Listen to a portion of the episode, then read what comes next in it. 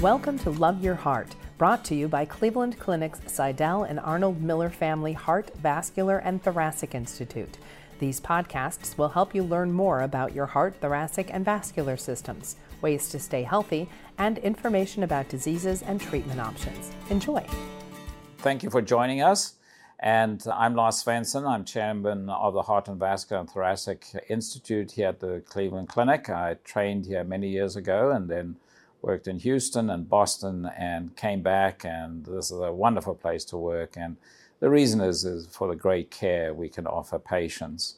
And joining me today is Patrick Vargo, who spent a lot of time with us. He is actually a native here from the Cleveland area and he went to undergrad in Cincinnati and then here at Case Western for medical school and then was a trainee with us. And uh, he's turned out to be a superb surgeon. And his interest is particularly in aortic surgery. So thank you for joining me, Patrick. Oh, thank you for inviting me to join you for this. so this is great. All right. So, Patrick, let's start off with some questions for you. When do you decide to operate on a patient with enlarged aorta? So, when choosing to operate on a patient with an enlarged aorta, we look at the size of the aorta, the aneurysm specifically, or where the blood vessel is ballooned out, and, and we compare that to their, their size as well as overall diameter. And the goal is really to try and estimate the risk of rupture and compare that to the risk of surgery. Here we have very excellent outcomes, and, and surgery is done very safely here. And so we're, we tend to start to think about operating on the aorta when it's aneurysmal and around five and a half centimeters in the area of the ascending aorta, and slightly smaller in patients with connective tissue disorders or patients with family histories of aortic aneurysm dissections closer to five centimeters. Yes, so just to sort of drill down on a couple of things, the guidelines recommend 5.5 centimeters if it's at an institution that is not a center of excellence, as it's called. So we tend to operate at about 5.2 centimeters in somebody who doesn't have any history of a connective tissue disorder or it's a reoperation after previous operations. But in patients, as Patrick mentioned, connective tissue disorders, we will operate earlier. And if a patient with Marfan's has a family history of aortic dissection from about 4.5 centimeters, and for patients with connective tissue disorder called Loeys-Dietz, also about 4.5 centimeters, because we know they have a greater risk of developing aortic dissection and rupture. For bicuspid valves, it's usually about 5 centimeters for the aortic root, 5.2 centimeters for the ascending aorta. But we take into account what somebody's job is, what their height is, what their size is, if they have other evidence of a connective tissue disorder. And then we also look at the cross sectional area versus the height ratio for patients. So, Patrick, you did a wonderful presentation on our 214 patients at the Western Thoracic meeting. And uh, you want to talk about that study in patients with connective tissue disorders? Certainly. So we took a, a, look at our patients that have connective tissue disorders and aortic root aneurysms. That's an aneurysm around the, aorta, the area of the aortic valve, and the, the treatment for that is to replace the aorta and replace it with a cloth tube to eliminate a, and the risk of rupture or tearing. But because it is uh, associated with the aortic valve, a decision must be made about the aortic valve. Do we replace it at the time of surgery or do we save it? And uh, saving that aortic valve is a procedure called an aortic valve reimplantation where the affected aorta is cut away from the valve, a cloth tube is replaced, it's, sewn in in place of it, and the aortic valve is reimplanted into the cloth tube. Patients with connective tissue disorders such as Marfan's, Loeys-Dietz, Ehlers-Danlos, and some others were included in our study. And the question was, is how durable is that aortic valve in these patients after it's been re- reimplanted into the aortic tube graft? And the outcomes were excellent. At around 12 years of follow-up, greater than 93% of patients had a durable aortic valve that did not need to be replaced or intervened upon. It was excellent, and these patients did very well over the long term with this operation. Very, very good because these patients do not need blood thinners. They do not have a mechanical valve, and those complications associated with blood thinners is, is no longer present in their life. Yeah, so as Patrick said, in that series of 214 patients, there were no deaths. And in the comparison group, there's only been one death and something like 1,200 patients, particularly in the patients with elective surgery. The last time we looked, uh, the risk of the risk of death in elective surgery patients was 0.16. So very much not quite one in a thousand, but certainly not much more than that, and very good results in that series. And as Patrick said, he quoted the 12 year outcomes. Of the other number that I usually use is 97% freedom from reoperation at 10 years for the connective tissue disorder patients, which are Marfan's and Loeys-Dietz, as he mentioned, mostly, and that really excellent outcomes for patients who otherwise would get a mechanical valve and the problem of being on Coumadin. And then in the comparison group who didn't have a connective tissue disorder, also superb outcomes at about 93% freedom from reoperation. So this is a very useful uh, operation in patients who have enlarged aortas in the root, and about 50% of those patients have some type of uh, family history.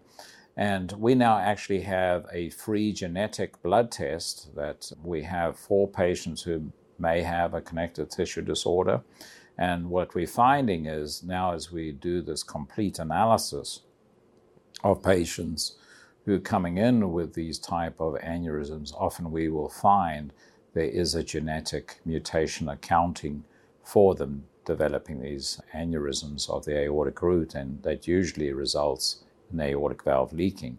And the earlier we can get to operate on those patients, the more likely we are to keep that aortic valve and restore a valve that is leaking to full competence. In other words, that they have their own valves for the rest of their lives. All right, so Patrick, let's talk a bit about the aortic arch and the new trends in aortic arch surgery and the frozen elephant trunks, the classic elephant trunks, and your thoughts about those two operations. Certainly. The aortic arch is the part of the aorta just beyond the ascending aorta, and it's the area of aorta that gives off the branches that go to the upper body, the arms into the brain. So surgery on the area of this aorta requires addressing those branches, uh, reimplanting them or debranching them, and and then the procedure of the elephant trunk and, and the frozen elephant trunk uh, speaks to inserting a graft that hangs down the very end of the arch into the descending aorta that runs along the spine. And this really sets up subsequent stages for repair of aneurysms that travel beyond the arch and down the aorta. So these procedures, I think the, the soft elephant trunk, the traditional elephant trunk, it's a, it's a soft tube graft that we place down there and then we can access from the side. And then the frozen elephant trunk is actually a stent that we place down the descending aorta and we can do subsequent stenting into it. So the development of endovascular devices, stent graft devices, has really continued to push what we can do with aortic arch repair. Placement of the frozen elephant trunk into the descending aorta allows us to minimally invasive with stent grafts come in from the groin, a very small nick in the groin, and extend that stent graft for aneurysms that descend that portion of the aorta. Additionally, stent grafts have allowed us to use hybrid techniques in the aortic arch. So we're placing stents into some of the branch vessels in the arches to decrease time on the heart and lung machine and to give a more extensive repair in patients that may have not otherwise been able to tolerate that. And we're continuing to push the, the boundaries with stents that are deployed into the arch from the groin as well in different trials. Good. All right, so Patrick, let's talk a bit about the descending and thoracoabdominal aneurysms and your decision making on how you approach those patients with endovascular or open procedures. Certainly. So the descending and thoracoabdominal aorta, as, as mentioned, tr- the aorta travels along the spine, through the level of the diaphragm, and into the abdomen, where it gives off branches that go to the viscera, the kidneys, the intestines, the stomach, the liver, until it reaches around the area of the belly button, and branches go to either leg. Aneurysms that travel this length of the aorta, the thoracoabdominal aorta, often require very extensive repairs, particularly when open. It's a it's a large incision from the side to access the entire aorta. Stent grafts have allowed us to treat many of these diseases without doing that. We can come in through the groin with a, with a small incision and place a stent to the level of the diaphragm and treat aneurysms in the chest.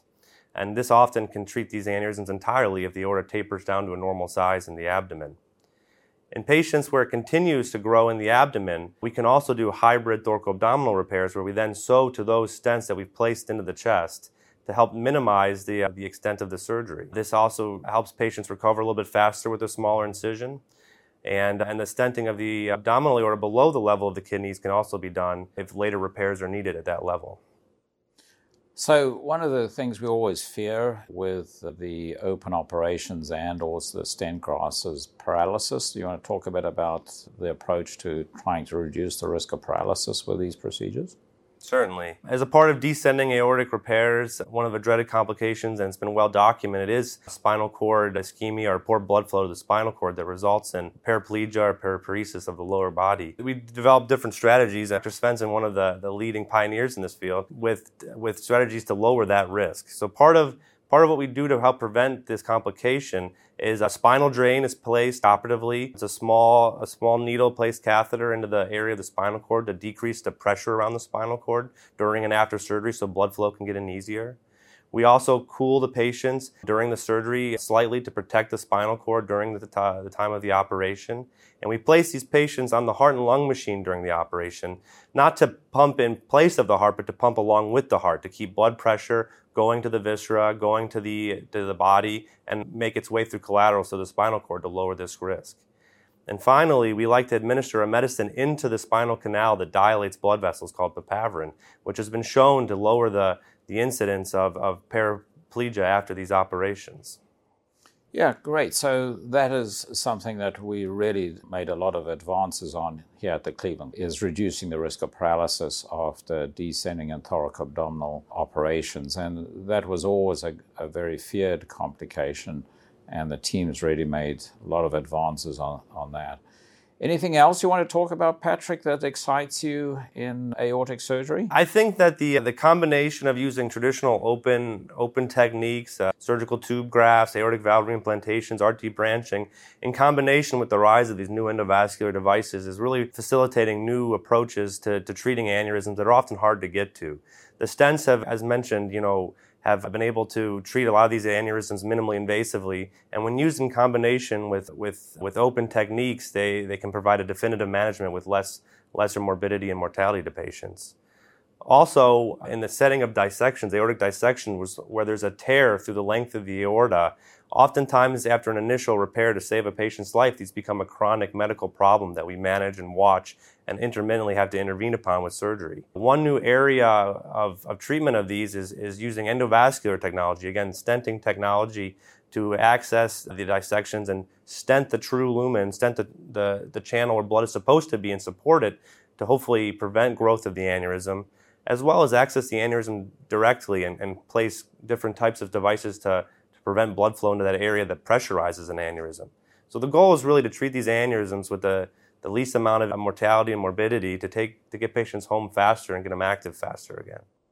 Yeah, so that, that's an important point that uh, Patrick touched on, and that's the treatment of the acute dissection. So here at the Cleveland Clinic, we've actually had very good results with acute dissection repairs. The risk of death has varied between 5% and 7% or so. The national average, uh, as measured by a study called IRAD, has run at 17 to 21%, and that's why we think there's a lot of virtue for a center of excellence to deal with aortic surgery emergencies and uh, we've done some studies that basically anybody who can get here pretty quickly with a helicopter, it's worthwhile getting transferred to the Cleveland Clinic to have emergency surgery for acute aortic dissection. And the uh, methods have evolved. We're beginning to see evidence that traditionally we've done what we call a hemi arch. So we, we cut out the dissection in part of the aortic arch and resuspended the aortic valve during these operations. A fairly quick operation, but also with the risk over time, as Patrick mentioned, that new aneurysms would form in the rest of the aorta.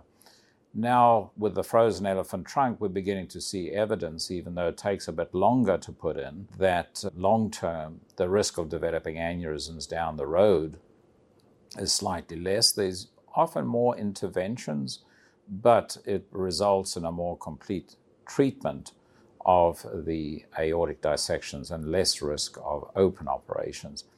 Blood pressure control is a very important part of the success or reduction of the risk of aneurysm formation. And in fact, one of the pioneers in this area, Michael DeBakey, showed that many, many years ago, some 40 years ago, that that was critical to the risk of developing aneurysms later. So, for people with aortic dissection, the first operation obviously is very important to be done safely. Uh, historically, we've always quoted the risk of death with aortic dissection as 40%, and that still holds true. And there was a recent study again showing the risk of death is about 1% per hour in patients until they get surgery. And so this is a terrible complication of aneurysms, and that's why we have shown that if we operate on patients earlier with like the reimplantation operation, the risk of aortic dissection is considerably re- reduced. We've actually shown that. And also, it's a very safe operation.